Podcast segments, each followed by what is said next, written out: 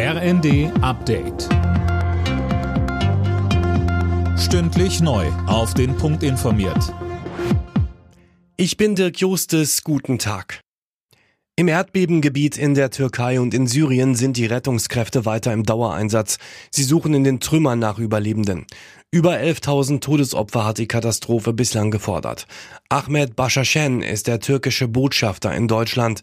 Er sagt im ZDF. Wir haben immer noch Möglichkeiten, Menschen aus den Trümmern zu retten. Und das sind an die 6000 Häuser, die zerstört sind. Vielleicht äh, 1000 oder 1500 Teams. Die arbeiten aber sehr lange jeweils an den Trümmern. Die reichen noch nicht aus. Wir brauchen mehr Hilfe, wir brauchen mehr Teams. Und wir bitten in die Türkei weiterhin Search and Rescue Teams aus Deutschland zu senden.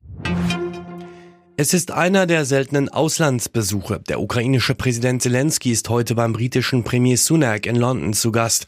Lukas Auer, was ist geplant? Neben einer Rede vor dem Parlament besucht Zelensky auch ukrainische Soldaten, die zurzeit von der britischen Armee ausgebildet werden.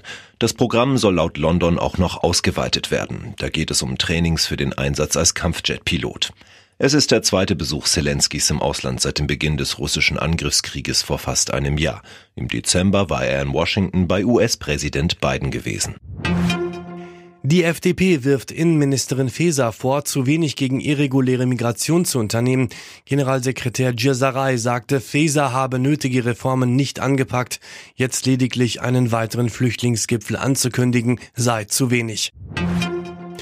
US-Präsident Biden hat mit einer kämpferischen Rede zur Lage der Nation für die Politik der Demokraten geworben. Er rief die oppositionellen Republikaner zur Zusammenarbeit auf, attackierte das rechte Lager aber auch, beispielsweise im Streit um eine Anhebung der Schuldenobergrenze.